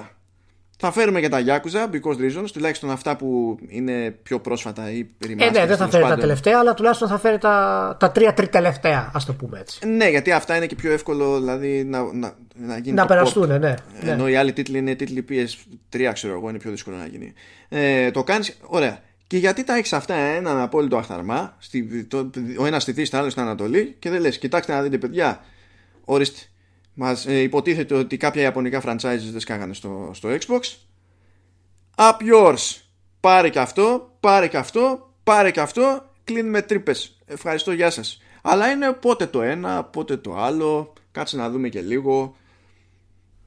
Ναι, είναι, είναι ένα από τα ειδικά σε αυτό το κομμάτι, για τους τίτλους δηλαδή. Ακόμα και το Game Pass γενικά, που ενώ ήταν λίγο αχταρμάς, είχε τεράστια επιτυχία με, τη, με το πώς εξελίσσεται. Ναι. Και είναι πραγματικά κάτι το οποίο σιγά σιγά αρχίζει και με αφήνει λίγο άναυδο με τις κινήσεις που κάνει. Οι κινήσεις που να φέρει τα Yakuza, οι κινήσεις που να βάλει τα Final Fantasy. Μιλάμε για Final Fantasy τα οποία ήταν από το επτά και μετά, έτσι. Θα σκάσουμε. Ναι, ναι. Ε, δεν μιλάμε τώρα για, μιλάμε για τα remaster, μιλάμε για όλη τη διαδικασία. Και α, ανακοινώνεις το Tell Me Why της Dontnod, το οποίο φαίνεται ότι είναι πάλι επιστρέφει σε κάτι πολύ σημαντικό σε θέματα ιστορίας ε, η Dontnod. Ναι. Και έχει το Everwild, παραδείγματος χάρη. Αυτούς τους τίτλους πιστεύεις θα ήταν καλύτερο να μην τους δείξει και να κάνει ένα event ειδικά για πέντε έξι επιλογές που να έχουν να πούνε κάτι παραπάνω? Δηλαδή θα μπορούσε να κάνει ένα ενδιάμεσο event η Microsoft που θα μιλάει για κάποια τέτοιους τίτλους? Θα ήταν καλύτερο, πιστεύεις? Κοίτα, για το δικό μου το γούστο ναι. Αλλά Σ, το δικό σαν μου το γούστο δεν είναι το, λέω, ρε, παιδί μου. Δεν είναι το κριτήριο. Ναι. Ε... Όχι, όχι, απλά σε ρωτάω σαν επιλογή πώς φαίνεται σένα. Γιατί εμένα προσωπικά μου φαίνεται ότι θα ήταν πολύ καλύτερο να κάνει ένα φοβερό event όπως είναι το Inside Xbox. Γιατί έτσι όπως το παρουσιάζουν στην ουσία, είναι σαν ένα τεράστιο event στην πραγματικότητα στα, στα ναι. μάτια του κόσμου, έτσι. Ναι. Δεν είναι απλά ένα direct, ας πούμε, που ξέρεις, κάθεται κάποιος και σου λέει κάποια πράγματα μπροστά σε μια κάμερα. Κάνε ένα event το οποίο είναι το Inside Xbox σου μια χαρά. Δείξε λοιπόν τι γίνεται στο Xbox. Δείξε το cloud, δείξε τις ανακοινώσεις του Game Pass, δείξε διάφορα πράγματα και κράτα τα μεγάλα σου μυστικά. Κράτα το Dontnod, το Tell Me Why, κράτα το Everwild, κράτα το νέο τίτλο της Obsidian. Κράτα τα ξεχωριστά, αγόρι μου, αυτά τα πράγματα. Ακόμα και αν δεν θες να τα κρατήσεις ξεχωριστά, γι' αυτό είπα ότι θα προτιμούσα τα, οι παραγωγές οι δικές της να είναι ένα ξεχωριστό segment, ακόμα και αν μιλάμε στο πλαίσιο της ίδιας παρουσίασης. Να πει ότι τώρα θα μιλήσουν τα Microsoft Game Studios ε, και θα δείτε τι αλλά... έχει να γίνει. Έστω, να, να έχει συμφωνώ. Οκ, okay, συμφωνώ σε αυτό, αλλά, τουλά, αλλά να έχεις και κάτι να δείξεις, ρε Μάνο, να έχεις και κάτι να πεις. Γιατί άμα ανεβάσεις κάποιον να, πάνω στο, να, να μιλήσει κάποιος για το Everwild και απαγορεύεται να πει οτιδήποτε, ε, προφανώς θα του κάνουν ερώτηση πώς αισθάνεστε παρακοινώσατε το Everwild και θα γελάει ο κόσμος, ας πούμε. Δηλαδή πρέπει να έχεις τουλάχιστον ένα-δύο πράγματα να πεις. Δείξε ένα τρέιλερ, αλλά πες, ρε παιδιά, τι είναι. Δηλαδή τώρα διαβάζουμε τίτλους, ας πούμε, στο, στα media, έτσι, και λέει, ξέρω εγώ, το Everwild της Rare κάποια στιγμή θα κυκλοφορήσει. Αυτός είναι τίτλος. Δηλαδή τίτλος της ανακοίνωσης ενός flagship παιχνιδιού της Rare. Εδώ άνοιξε δηλαδή... παρουσίαση με το Jedi Fallen Order και έχεις τον άλλο το, το minion της παρουσίασης και, και κάνει φοβερή ερώτηση. Δη, δηλαδή αυτό που είδα ήταν Dual Blade Lightsaber. Μη μου πεις ότι αυτό που είδα ήταν Dual Blade Lightsaber. Ναι, ναι, ναι, ναι, ναι, ήταν Dual Lightsaber. Δηλαδή... Ε, λοιπόν, περίμενα, γιατί πήραμε λίγο από τα μούτρα την παρουσίαση και στην καρδιά της ήταν θετική, πολύ θετική. Ναι, ναι, ναι, μα... τη... γι' αυτό την παίρνουμε από τα μούτρα, επειδή είχε, να πει, είχε καλά πράγματα και είναι κρίμα που πάνε και... μερικά χαμένα. Εντάξει, να εστιάσουμε λίγο στο Game Pass. Ίσως όχι, είπαμε τους τίτλους πάνω κάτω στο τύπο και την αυγή, αλλά ρε εσύ, τι συμβαίνει εδώ πέρα? Μιλάμε ότι... Όχι, πλέον το Game Pass προκαλεί άγχος. Η, η, η υπηρεσία ανεβαίνει, ανεβαίνει απίστευτα. Δηλαδή μου κάνει φοβερή εντύπωση αυτό το πράγμα. Δηλαδή το, το καταλαβαίνω πληρώνω, ότι είναι. Θεωρώ κάθε λογικό να το πληρώνω σεζόν, ναι. ε, δε, ε, Φοβάμαι να πατήσω το tab. Φοβ, Φοβάμαι αλήθεια. Είναι πραγματικά κάτι το οποίο εγώ πραγματικά δεν το περίμενα με τίποτα. Και εκτός είπαμε για τα Kingdom Hearts, είπαμε για το Yakuza, είπαμε για τα Final Fantasy, δηλαδή... Δεν είπαμε για το Witcher, πώς κάνεις έτσι? Ναι, και εμείς κάνουμε μετά και έχει το Witcher το τρία. Το Witcher το τρία στο, στο game, δηλαδή κάνει και αυτό το πράγμα που δεν έχει καμία ανάγκη να το κάνει αυτό το πράγμα. Έχει πουλήσει τα, τα κεφαλά του σε όλες τις κονσόλες παντού. Εν τω μεταξύ είχε φτιάξει ένα σποτάκι που ήταν χωρισμένο και καλά, ξέρεις, έδειχνε πλάνα από το Witcher τρία και από το καημένο τον Dark Siders τρία. Και λέω πω πω, δηλαδή κρίμα. Δηλαδή πιο... ναι. Πο... δεν... Χαντακωμένο Dark Siders. Δηλαδή μου κάνεις να αλλάξει τα πλάνα από το ένα στο άλλο με τα cuts. Κρίμα, κρίμα, κρίμα. Από... από... από πίσω αρχίζουν όλα τα indies και εμφανίζονται, τα οποία ήταν αλφάδια στα τρέιλερ τους. Φαινόντουσαν εξαιρετικά. Από το... από το West of Dead, από το Dark Hole, από το Last Stop. Δηλαδή το Last Stop μου έκατσε και εμένα και μου έκατσε και το The Artful Escape. Είχα The Artful Escape, ναι, ναι, ναι, ναι. Γιατί έχει καλό τίτλο αυτό υπόψη. Έτσι. Όχι μόνο αυτό, δηλαδή το δείχνω σε ένα φίλο και μου λέει τι. Λέει, τι συμβαίνει, τι συμβαίνει. Είναι Τι είναι, λέει, είναι ο Χάρι Πότερ που πήρε ελ ες ντι και πιάσε κιθάρα. Spot on, hired. Προσλαμβάνεσαι. Λοιπόν, Τρε, η... Τρελά πράγματα στο Game Pass. Τρελή... Τρελά πράγματα δεν... στο Game Pass. Απλά δεν. Τρελά πράγματα στο Game Pass και. Δεν ξέρω, δεν υπάρχει απάντηση από τη Sony. Το, το Sky και λέει «Χα, Halo Reach». Ναι, δηλαδή... Και είναι φάση... Τελείως κάζουαλ. Έχουμε δεκατέσσερις του μήνα, εντάξει, τρεις Δεκεμβρίου βγαίνει. Και θα βγει στο πι σι, θα βγει και στο Xbox φυσικά, θα είναι και στο Game Pass. Τέλος πάντων, δεν γλιτώνει κανείς. Δηλαδή... Έξετε Halo Reach. Δηλαδή, πραγματικά, αν βγάλουν και το ο ντι ες τι, θα αγοράσω τις προηγούμενες κονσόλες του Xbox. Θα αγοράσω όλα. Το ο ντι ες τι στο, στο Xbox υπάρχει, στο πι σι δεν ξέρω αν υπάρχει. Ναι, ενώ στο Game Pass, δεν υπάρχει στο Game Pass. Να σου πω την αλήθεια, δεν θυμάμαι. Νομίζω δεν υπάρχει στο Game Pass. Γιατί είναι μέρος του εμ σι σι, αλλά δεν θυμάμαι αν το καλύπτει το Game Pass. Είναι, είναι, αλλά στο συγκεκριμένο δεν το είχαν βάλει μέσα στο, όταν είχε βγει στο Game Pass, τουλάχιστον μέχρι κάποια στιγμή. Ε, αλλά ναι, δηλαδή, τι συμβαίνει, ρε, εσύ. Τι γίνεται με αυτό το πράγμα, δηλαδή. Πραγματικά έχω την εντύπωση ότι η Sony δεν έχει απάντηση, έτσι. Όχι, η Sony έχει απάντηση. Είναι ότι, τι απάντηση? Ότι ε, προσέχουμε πάρα πολύ τις παραγωγές μας και επειδή έχουμε κάνει αυτό που δηλαδή είμαστε τόσο προσεκτικοί, θέλουμε να κρατάμε τα λανσαρίσματά τους clean and pure. Αυτό είπε ο Jim Ryan. Αυτή είναι η απάντηση του Jim Ryan. Εντάξει. Η, η Microsoft δεν καταλαβαίνει από αυτά και ο κόσμος έχει, έχει αρχίσει να κάνει φοβερή στροφή στο Game Pass και όλα ευθύνονται, θα το ξαναπώ και τώρα θα μου πούνε fanboy. Ε, όλα ευθύνονται στο, στο Spencer. Ναι, ό, ξεκάθαρα, είναι, ξεκάθαρα. Είναι τόσο, τόσο σταθερή προσωπικότητα και το όραμά του είναι τόσο συγκεκριμένο υπέρ των gamers αυτή τη στιγμή που τον πιστεύεις σχεδόν ό,τι και να πει. Ακόμα και όταν λέει ότι δεν πρόκειται να θυσιάσω τίποτα στο βωμό της υπηρεσίας του cloud ώστε να έχει, να έχει την καλύτερη δυνατή απόδοση, τον πιστεύεις. Ξέρεις ότι το προϊόν που θα πάρεις θα είναι κατά πάσα πιθανότητα ό,τι καλύτερο. Οπότε μπορείς να επενδύσεις επάνω σε αυτό ως brand. Και, και να πούμε επίσης ότι εκτός από το Spencer, έτσι, ναι. ε, καλό είναι να, θυ, να θυμίζουμε και τον, τον Αντέλα, όχι επειδή είναι η κεφαλή της εταιρείας, ισχύει, αλλά ισχύει. Επειδή και η άνοδος, ξέρεις, του, του Spencer στο Board of Directors και το, ναι. ο αέρας που έχει και τα λοιπά συμπέφτει με την αλλαγή εποχής στη Microsoft και τον ερχομό του, του Αντέλα. Δηλαδή ισχύει, έχει γίνει μια συγκεκριμένη στρατηγική Ε, ναι. μεταστροφή, ας το πούμε, ως προς το θέμα ναι, του και, gaming. Και γι' αυτό είναι πολύ σημαντικό που και ο Spencer, ας πούμε, έχει επαφή απευθείας με τον Αντέλα σε αυτά τα θέματα. Δεν υπάρχει ενδιάμεσος και είναι φανερό ότι και οι δύο άντρες σε αυτό το κομμάτι ε, είναι πολύ συγκεκριμένοι στο που θέλουν να πάνε ε, το brand του, του Xbox. Και δεν έχω ξαναδεί τη Microsoft τόσο πραγματικά συγκεκριμένη. Από εποχής Άλλαρτ ήταν τόσο συγκεκριμένη που ανέβαινε πάνω και της σάρωνε. Καλά, ο Άλλαρτ ήταν, ήταν μορφάρα. Το τριακόσια εξήντα. Αλλά ο ο, ο Spencer είναι πιο πολύ αγαπησιάρης. Ο Άλλαρτ ήταν μορφάρα. Είναι, ναι, ναι. Ο, ο Άλλαρτ ήταν επαναστατικός. Ήτανε θα σας σκίσω. Δεν υπάρχει ναι, ναι. δεύτερη. Ναι, ναι. Είναι δηλαδή, θα του κάνεις μια ερώτηση και θεωρούσες λογικό να σε αντιμετωπίσεις σε στυλ τύπες, ρε. Ναι, ναι. Δεν κατάλαβα. Ο Spencer είναι πιο ηρεμός, είναι πιο ok. Δεν αντιπροσωπεύει τόσο την κουλτούρα του, του κλασικού fanboy, ας πούμε, που ήταν και ο Allard και που κλασικά η Sony κάνει με τις παρουσιάσεις της. Είναι πολύ πιο ε, πώς να πω, οικουμενικός στη λογική του, ρεσί. Ναι, ναι.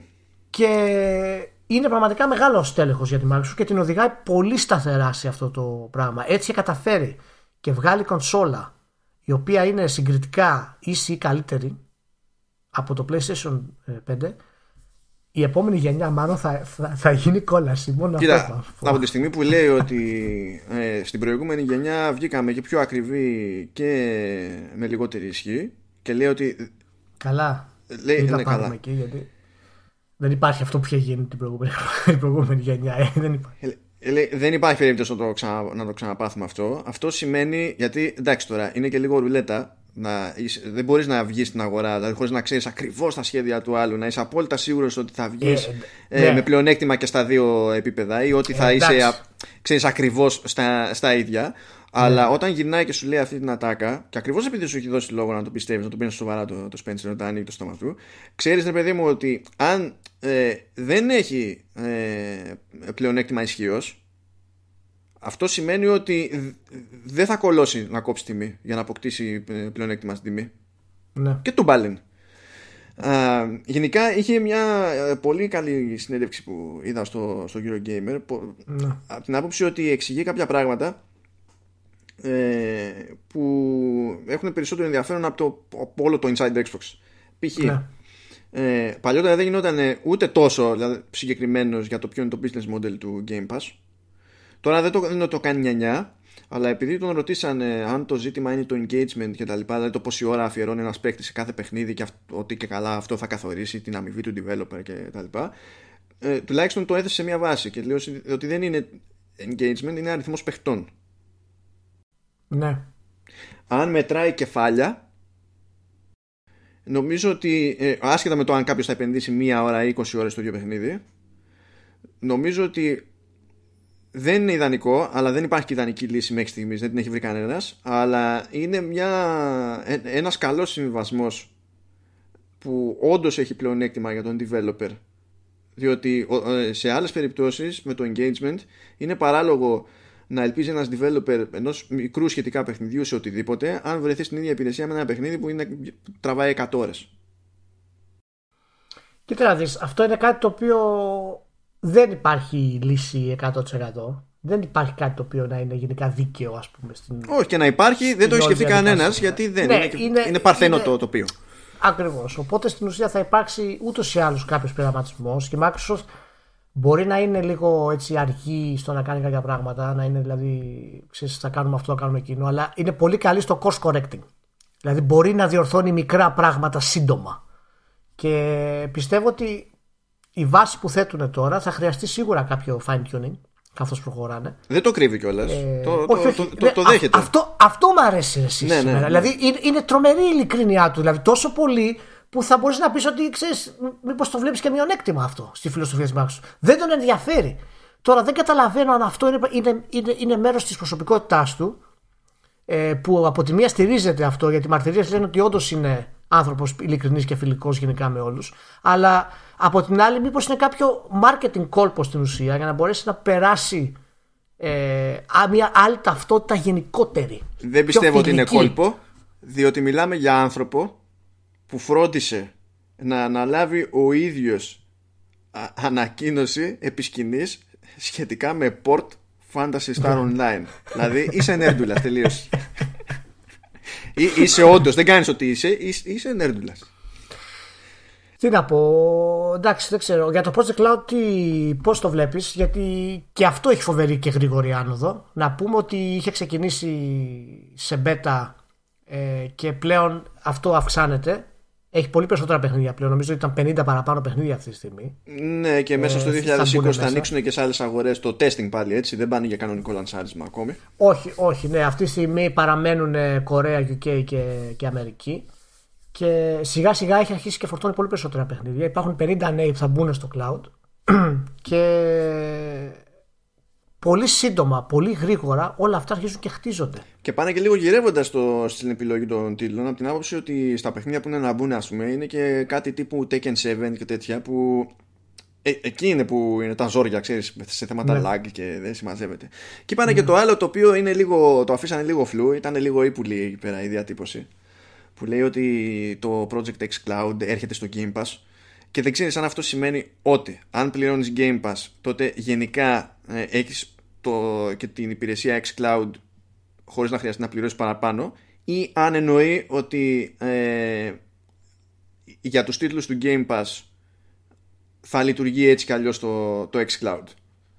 Είναι λίγο περίεργο αυτό το πράγμα, mm. αλλά το να το mm. κάνουν mm. αυτό να λειτουργεί έτσι ήταν αυτονόητο, διότι οι τίτλοι θα υποστηρίζονται, είτε είναι στο Game Pass είτε δεν είναι στο Game Pass. Ε, λένε συγκεκριμένα κιόλας ότι δεν, ο developer δεν χρειάζεται να κάνει κάτι ιδιαίτερο για να υποστηρίξει το xCloud. Αν φτιάχνει τον τίτλο για το Xbox και τρέχει στο Xbox, όλο το υπόλοιπο είναι θέμα στο backend της Microsoft. Δεν, δεν απασχολείται καθόλου. Οπότε δεν υπήρχε εμπόδιο. Δηλαδή, όλο το υπόλοιπο είναι θέμα επικοινωνίας και business model, ξέρω εγώ.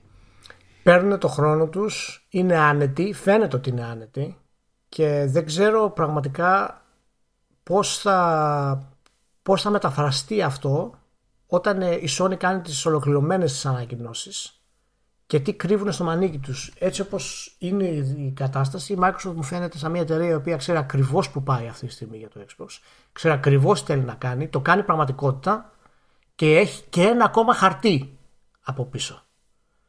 Και πιστεύω ότι αυτό το χαρτί θα είναι το hardware το ίδιο. Και δεν ξέρω, μετά το, το X, η πίστη μου γενικότερα στο σχεδιασμό της κονσόλας, της κονσόλας για την Microsoft ότι έχει φτάσει στο Θεό. Κοίτα, το προηγούμενο highlight που ήρθε μετά πόνων και βασάνων βέβαια, από ανάγκη φτάσαμε σε εκείνο το highlight, ήταν το τριακόσια εξήντα ες. Ναι. Ε, από τότε μετά πάλι τα έκανε μαντάρα, αλλά το X ήταν αλφάδι. Και να πω κάτι εδώ ότι για μένα ο... να μιλήσουμε για το Microsoft Flight Simulator είκοσι είκοσι. Και ναι, είναι για μένα έτσι κάτι προσωπικό, μου αρέσει πάρα πολύ. Απλά θέλω να πω ότι ε, αναλογικά με αυτά που κάνει και με αυτά που θα φέρει στη, στη βιομηχανία όσον αφορά το simulation, έχει ακουστεί πολύ λίγο. Είναι η αιτία ότι η Microsoft δεν το σπρώχνει τόσο πολύ ακόμα, ε, το οποίο δεν ξέρω γιατί δεν το κάνει, γιατί όποιος μπει στο YouTube και δει το πρόσφατο βίντεο, ας πούμε, από την εξ ο δεκαεννιά, δεν θα πιστεύει αυτό που βλέπει. Γιατί καλά, είναι... δεν είναι και ο πιο εύπεπτος τίτλος, ότι πιο mainstream, καταλαβαίνεις, δεν θέλει δηλαδή. Σίγουρα, σίγουρα, σίγουρα. Αλλά χρησιμοποιεί, οι τεχνολογίες που χρησιμοποιείς σε συνδυασμό του Azure έι άι που έχει, που αναλύει στην ουσία τους Bing Maps και καταφέρνει και τους βάζει στο παιχνίδι σε real time, ανάλογα με το τι χρειάζεσαι και όχι να υπάρχει γενικά να, να κάνεις stream στην πραγματικότητα. Ε, είναι κάτι το οποίο δεν το έχουμε ξαναδεί και μάλιστα επιτρέπει τη λεπτομέρεια μάλλον να φτάνει μέχρι να, και όλα τα δέντρα να έχουν ξεχωριστά φύλλα. Και έχει μέσα ολόκληρη τη γη, άκου τώρα αυτό, πάνω από δύο εκατομμύρια πόλεις. Όπως είναι στην πραγματικότητα. Άκου τώρα, έτσι να δώσω λίγο perspective. Έτσι. Σε αυτό perspective το yes. Λοιπόν, το, το business unit που περιλαμβάνει Azure Services. Mm. Ε, νο, δε, είναι το μεγαλύτερο στη Microsoft, είναι το δεύτερο μεγαλύτερο μετά το Office. Mm. Αυτό που έχει κάνει λοιπόν το, το, το business unit του, του Azure για να στηρίξει ως παραγωγή το, το Flight Simulator, αντιλαμβάνεσαι ότι είναι κάποιο side project. Ασχολούνται κάποιοι εκεί πέρα στο, στο πρόγραμμα της εταιρείας που λέει ότι το είκοσι τοις εκατό των εργάσιμων ωρών μπορείς να το αφιερώσεις όπου θέλεις. Όπου θέλεις για την πλάκα σου. Όπου θέλεις για την πλάκα σου. Και έχουν πάρει όλους τους, τους big maps που υπάρχουν στην πραγματικότητα, τους έχουν κάνει. Είναι μια τεχνολογία που λέγεται photogrammetry. Και τους, μετα... τους βάζουν κατευθείαν μέσα στο παιχνίδι ανάλογα με το τι χρειάζεσαι σε επίπεδο φωτορεαλιστικό, χωρίς να πέφτει το frame rate. Και αν το δεις αυτό, είναι ακόμα και στο Xbox, στην κονσόλα που τρέχει σε φορ κέι, με λεπτομέρεια και ανάλυση, που παθαίνει σοκ. Και όπως σου είπα πριν, είναι πάνω από δύο εκατομμύρια πόλεις, πάνω από σαράντα χιλιάδες αεροδρόμια αληθινά, είναι όλη η γη μέσα. Οι πραγματικές καιρικές συνθήκες, οποιασδήποτε στιγμή στη γη, εκεί που πετάς, θα είναι επίσης οι πραγματικές που θα υπάρχουν. Και ο developer είναι η Asobo Studios. Και Asobo Studios, εάν δεν τη θυμάσαι πολύ γρήγορα στο διάλογο σου. Αυτής είναι Asobo Studios, για πες. Αυτή τη στιγμή. Έτσι. Δηλαδή, εκτός ότι έχει κάνει διάφορα τιτλάκια του στυλ Wall-E και Ratatouille, ναι. ε, και παλιότερα το Mami Super Fan, το Toy Story τρία κτλ. Ναι, έχει κάνει ναι. το The Crew για τη Ubisoft το δεκατέσσερα. Το δεκατέσσερα επίσης έβγαλε το Monopoly Plus. Το ναι, δεκαέξι αυτοί φάγανε έβγαλε... χρόνια ως contractor στην ουσία. Ναι, το δεκαέξι έβγαλε το Record.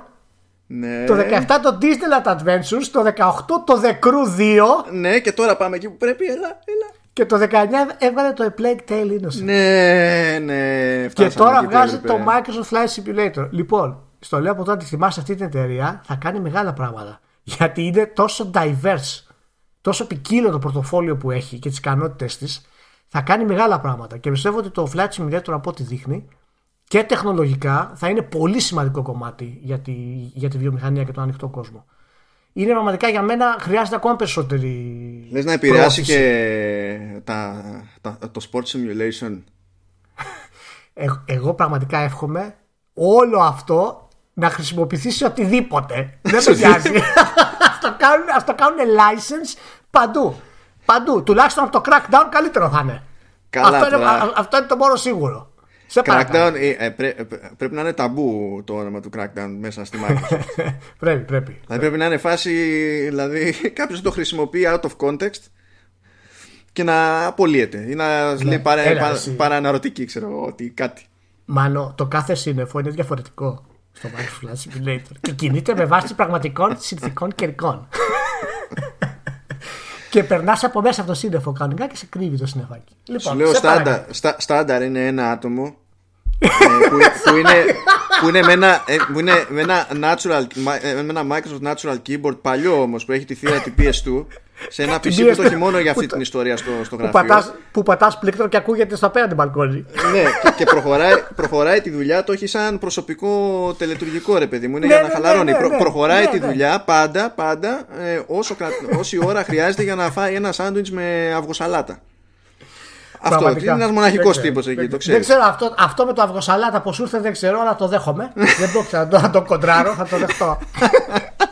Είναι αυγοσαλάτα, δεν ξέρω, δεν ξέρω από πού ήρθε αυτό. Λοιπόν, τέλος πάντων.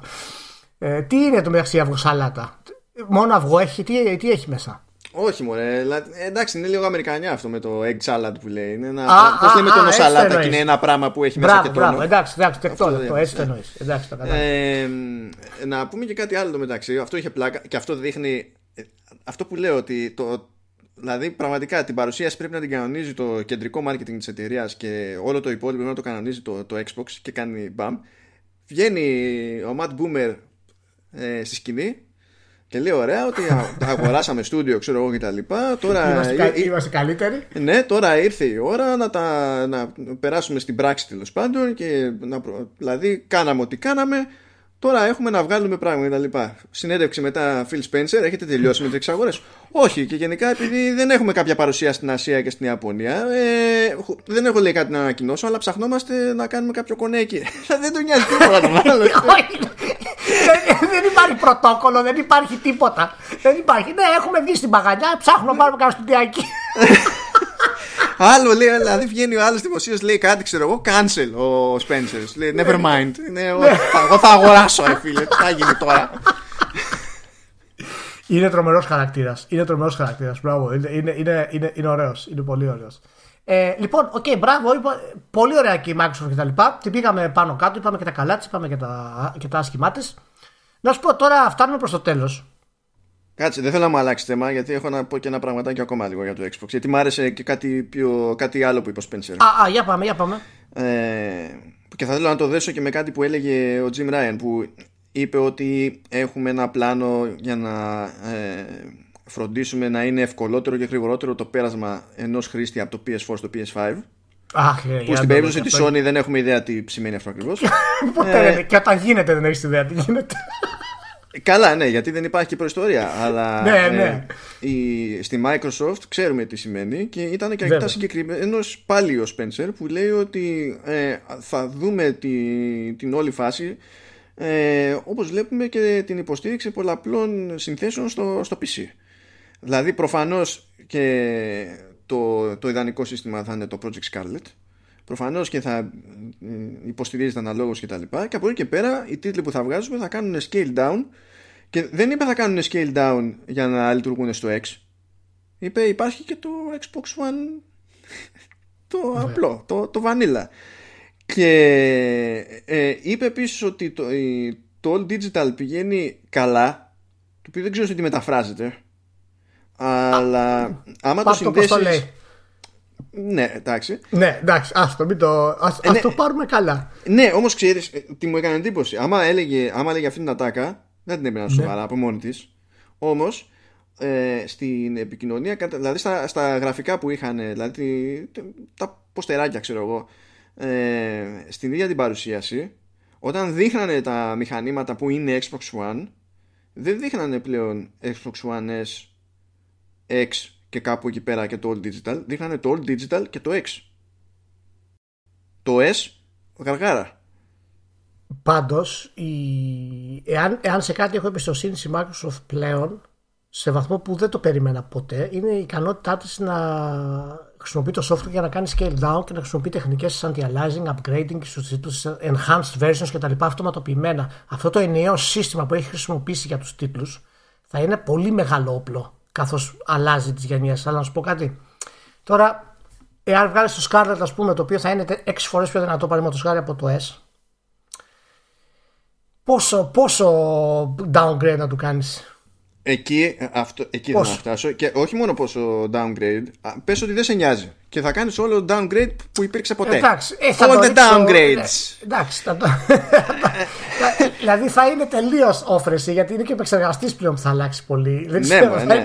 Αλλά πε, πες, πες ότι, οκ, okay, αυτή είναι μια προφανής οδός. Ε, υπάρχει όμως και άλλη οδός. Θα σου πει ότι κοίταξε να δεις. Άμα η φάση δεν παλεύεται, ε, μπορείς να το χρησιμοποιήσεις το μηχάνημα ως streamer box και να σου σκάει mm. να κάνεις stream με το, με το xCloud, αλλά βασιζόμενο σε μια υποδύναμη που δεν είναι εκεί. Οπότε αν θέλεις yeah. να παίξεις το καινούργιο το παιχνίδι και να το δεις με πιο καλά γραφικά, άσχετα τώρα με το τι θα ισχύει ακριβώς για την εικόνα και τέτοια, και θέλεις, ε, θα μπορείς έστω και έτσι. Ναι. Και αυτό θα είναι και ένας λόγος να μην αχρηστεύονται και οι κονσόλες απαραίτητα. Δηλαδή θα μπορείς να κρατήσεις ένα παλαιότερο Xbox One και να το κάνεις πάσα παραπέρα, ξέρω εγώ, και να ξέρεις ότι αυτό δεν σημαίνει ότι χάνεις την πρόσβαση σε ένα καινούριο παιχνίδι. Απλά θα ναι. το παίξεις με διαφορετικό τρόπο. Οπότε... Ναι, διαφορετικό τρόπο θα είναι λίγο το διαφορετικό το κόστος. Καταλαβα... Θα αγοράσεις κονσόλα, θα... Ναι, θα πρέπει. Και καταλαβαίνεις ότι δεν υπάρχει λόγος να μην το κάνουν από τη στιγμή που τρέχει έτσι το xCloud και υποτίθεται ότι σου λέει tablets και κινητά, ας πούμε. Και... Windows δέκα. Μα, δηλαδή... μα, μα αυτό κάνουν. Ναι, είναι, αυ, yeah. Αυτό κυριολεκτικά κάνουν. Προσπαθούν να συνδέσουν και τις γενιές τους και όλο αυτό το backwards compatibility και τα λοιπά με έναν διαφορετικό τρόπο από αυτό που ξέρουμε σήμερα. Οπότε έχουν, ε, έχουν το, τα downgrades που θα κάνουν για να τρέχει το παιχνίδι σε διαφορετικές γενιές, τέλος πάντων κονσόλες κτλ. Πάμε. Ένα αυτό. Είναι ότι ε, όταν αυτή η λύση δεν βολεύει ή δεν προτιμάται, υπάρχει προφανώς η περίπτωση του, του xCloud, που θα δούμε εκεί πέρα τι θα γίνει με το, με το business model. Ε, υπάρχει η παράνοια που επικρατεί στο, στο Game Pass, είπαμε άγχος πλέον, δηλαδή δεν, χαμός. Ε, πάει και αυτό, και έχουν και ένα πρόγραμμα το οποίο εντάξει δεν διατίθεται σε όλες τις, τις χώρες, αλλά έχουν το All Access, όπου στην ουσία κάνεις leasing την, την κονσόλα. Ναι, το, ναι. Και σου δίνει και το περιθώριο μετά να κάνεις και άλμα σε... σε νεότερη κονσόλα. Δηλαδή άμα ξεκινήσει κάποιος αυτό το πρόγραμμα τώρα, σε δώδεκα μήνες χοντρικά θα έχει το περιθώριο να, να αλλάξει και να πάρει το, το Scarlett. Αυτό, αυτό έχει ξεκινήσει πιλωτικά και στην Νορβηγία τους τελευταίους έξι μήνες. Ωραία. Το κάνουν, το κάνουν καταστήματα, δηλαδή μεγάλες αλυσίδες, ε, για ηλεκτρονικές συσκευές με ειδικά contracts από τις εταιρείες που το επιτρέπουν. Δηλαδή η Apple, ας πούμε, που το έχει ξεκινήσει πιλωτικά, το κάνει εδώ πάρα πολύ καλά. Και σε αυτή την περίπτωση, σε αυτή τη συνδρομή που πληρώνεις, περιλαμβάνεται το hardware και το Xbox Game Pass Ultimate, οπότε είναι, έχεις, ξέρω εγώ, απ' όλα. Έ, και, έκλεισες, έκλεισες. Προφανώς θα περιλαμβάνει και το xCloud για προφανείς λόγους κτλ. Okay. Ε, και αν βάλεις εντωμεταξύ, γιατί αυτό ακούγεται ενοχλητικό, που ξέρω εγώ θα πληρώνω για πάντα δόσεις στη Microsoft, για δεν ξέρω και εγώ τι κτλ. Άμα βάλεις τα ποσά κάτω, αν πληρώνεις τις δόσεις αυτές συστηματικά και ήσουν και ο τύπος που θα αγόρασε το καινούριο hardware και θα πλήρωνε αυτές τις υπηρεσίες και τέτοια, σου βγαίνει φθηνότερα από το να κάνεις την κανονική αγορά. Ε, αυτός, αυτός είναι και ο σκοπός. Με το μειονέκτημα ότι δεν σου ανήκει στην ουσία η κονσόλα. Έτσι. Ναι, το οποίο είναι απολύτως λογικό. Δέχομαι το concept πληρώνω premium για να γίνει το, το α, το β, το γ κτήμα μου. Το αντιλαμβάνομαι. Το ε, πληρώνω premium απλά για να ματώνω, επειδή μπορείς, γιατί λες τι νούμερο μπορώ να βάλω ώστε να μην τον ενοχλεί τέρμα. Για όταν, να τον σκίσω. Ναι. Ακριβώς. Και, και είναι το κόνσεπτ αυτό που λες, ότι εμένα, ας πούμε, δεν με, δεν με χαλάει καθόλου. Δεν έχω καμία καούρα, ας πούμε, να μου ανήκει κάτι συγκεκριμένο. Αλλά αυτό δεν εξαρτάται από το αν μου αρέσει να μου ανήκει κάτι ή όχι. Εξαρτάται από το τι με συμφέρει ως business model να το κάνεις αυτό το πράγμα. Mm-hmm. Έτσι. Δηλαδή, προφανώς, μία τηλεόραση, ας πούμε, τη θέση να σου ανήκει. Αλλά με την κονσόλα, εάν η υπηρεσία της βασίζεται στο streaming, χάνει λίγο την ε, δυνατότητά της. Φυσικά όταν μιλάμε ότι το streaming μπορεί να αντικαταστήσει το hardware, έτσι, το τοπικό, το οποίο είναι κάτι ουτοπικό. Ναι, έχουμε ε, ακόμα δρόμο γι' αυτό, ναι. Και να σου πω κάτι, στην τελική, ό,τι να είναι, εγώ αυτό που έλεγα από την αρχή, ότι, δεν είχα, ότι το πρόβλημά μου δεν είναι το xCloud ή το PlayStation Now ή το Stadia σαν προσέγγιση, αρκεί να μην με αναγκάσει ο άλλος να είναι η μόνη μου επιλογή. Αυτό. Άμα εγώ μπορώ να αγοράσω το hardware επειδή είμαι βαρεμένος, Εδώ, εδώ, εδώ τι είναι, εδώ, γίνεται, εδώ έτσι κι αλλιώς πληρώνω όλες τις συνδρομές του σύμπαντος. Δηλαδή δεν θα... πάντως, που... και, πάντως και μελλοντολογικά, να το πάρουμε, το hardware θα εξαφανιστεί. Δηλαδή να είσαι προετοιμασμένος γι' αυτό. Έτσι. Μπορεί να μην γίνει σε τρία χρόνια, σε πέντε χρόνια, αλλά σε δεκαπέντε είκοσι χρόνια αποκλείεται να έχω μια κονσόλα για να τα τρέχουν τα παιχνίδια μέσα. Δηλαδή, εγώ δεν το βλέπω αυτό το πιθανό. Να σου πω την αλήθεια. Α, δούμε, δεν ξέρω. Σίγουρα δεν θα χρειάζεται όπως χρειαζόταν, αλλά ναι. δεν ξέρω αν αυτό σημαίνει αυτόματα ότι δεν θα έχουμε ναι. κονσόλες. Ξέρω. Θα δω. Δεν ξέρω, θα δούμε. Πάντως μέσα σε όλα αυτά να ξέρεις ότι και να γίνει Nintendo παραδική στο τέλος πάλι. Εντάξει. Αυτή θα πουλάει τα πάντα βγάζοντας ε, λουλουδάκια, όπως είναι το κλασικό της. Και να κλείσουμε, θέλω να κλείσουμε με το θέμα που πραγματικά σε καίει. Ναι. Και, και το συζητάγαμε εξ αρχής. Είναι το reboot του Anthem, μάλλον. Το οποίο θα λέγεται Anthem Next ή Anthem δύο κόμμα μηδέν. Απλά στο λέω να το, να το καταλάβεις αυτό, έτσι. Και όπως δηλώνουν τα ονόματα αυτά, οι αλλαγές που θα έρθει στο Anthem θα είναι σημαντικές, μάμο. Και θα έχουμε αλλαγές στο loot, στα quests, στη δυσκολία, στην πρόοδο, στο χάρτη, στα social. Θα γίνει όλο το structure κτλ. Λες να το βγάλαν γρήγορα όπως λέγαμε εμείς τότε. Λες να παίχτηκε τέτοιο λάθος και τώρα το πρέπει να το ξαναβγάζουνε. Λες να πέσαμε μέσα. Yeah, δηλαδή, καταλαβαίνεις, το μόνο που επιβιώνει από όλη αυτή τη διαδικασία είναι το art, έτσι. μόνο, μόνο, μόνο το art επιβιώνει και κάποιες εσύ αχνές ε, συζητήσεις για την ε, ανάσταση του Mass Effect. Δεν αντέχω. Δεν... Δηλαδή, σκέψου πόσους μήνες, σκέψου πόσους μήνες έχω σταματήσει να γράφω αφόρητους και δεν θυμάμαι πόσους μήνες στους αφόρητους έγραφα κάθε μήνα ότι έχει κρατήσει αηδία αυτή η συγκλονιστική έκπληξη του τύπου ότι «Α, φήμες λένε ότι δεν έχει πεθάνει το Mass Effect». Ω, φήμες. Δηλαδή, εδώ... Πολλές φήμες. Ε, ναι, δηλαδή κάθε μήνα, κάθε μήνα, κάθε μήνα και τώρα συνεχίζουμε στην, στην ίδια ιδέα. Ναι, το ζήτημα δεν ήταν ποτέ αν έχει πεθάνει το άι πι. Κανείς δεν ενδιαφέρεται να μάθει αν ζει ή πεθαίνει το ρημάδι το άι πι. Το μόνο που μας ένοιαζε πριν και μας νοιάζει και τώρα είναι άμα είναι να το ξαναδούμε, αν θα είναι μάπα. Αφήστε το, διώξτε το, το, το Mass Effect, σας παρακαλώ. Βγάλτε το αν το αγοράσει κάποιος. Δεν ξέρω ποιος θα είναι. Διώξτε το από την εταιρεία αυτή. Δεν μπορεί να το κάνει άλλο. Έχουμε, έχουμε ένα sci-fi, δεν έχουμε πολλά sci-fi της προκοπής με lore και τα λοιπά. Λίγα είναι που έχουν στη βιομηχανία. Αφήστε το. Αφήστε λοιπόν, το εγώ λέω να, να φτιάξουν ένα shared universe εκεί στην ι έι και σε κάποια Άχω, φάση ρε. να συναντηθεί ο κόσμος του Anthem με τον κόσμο του Mass Effect. Το μόνο που εύχομαι είναι να μην καταλάβω ακούει κάποιος της ι έι. Έτσι. Έστω και αν είναι χρήση σε φόρουμ και το ποστάρει και πάρουν την ιδέα. Εσένα θα κατηγορήσω μετά. Και στο τέλος, στο τέλος να βγει expansion Star Wars και να κάνουν και cross promotion με το Fortnite. Oh, εντάξει, τότε το μόνο σίγουρο είναι ότι θα παίξει live μετάδοση. Τα μαλλιά μου θα τα ξυρίσω όλα επιτόπου στην κάμερα. Έτσι, τελείως γουλή όλα. Κανονικά δεν θα μείνει τίποτα θα, και θα το κάνω όπως θα στην κάμερα. Και δεν έφτασα έτσι, καν να πω για Command and Conquer, έτσι. Δηλαδή, καταλαβαίνεις, πιθανότητες είναι άπειρες. Να σου πω, να σου πω, μην, μην, μην, μην, μην, μην το κάνει, ετοιμάζουμε για, για, για explicit τώρα. Λοιπόν, λοιπόν, αυτό ήταν, να είστε όλοι καλά. Θα τα πούμε την επόμενη εβδομάδα, έρχονται εκπλήξεις στο Vertical Slice. Ευχαριστούμε για την παρέα.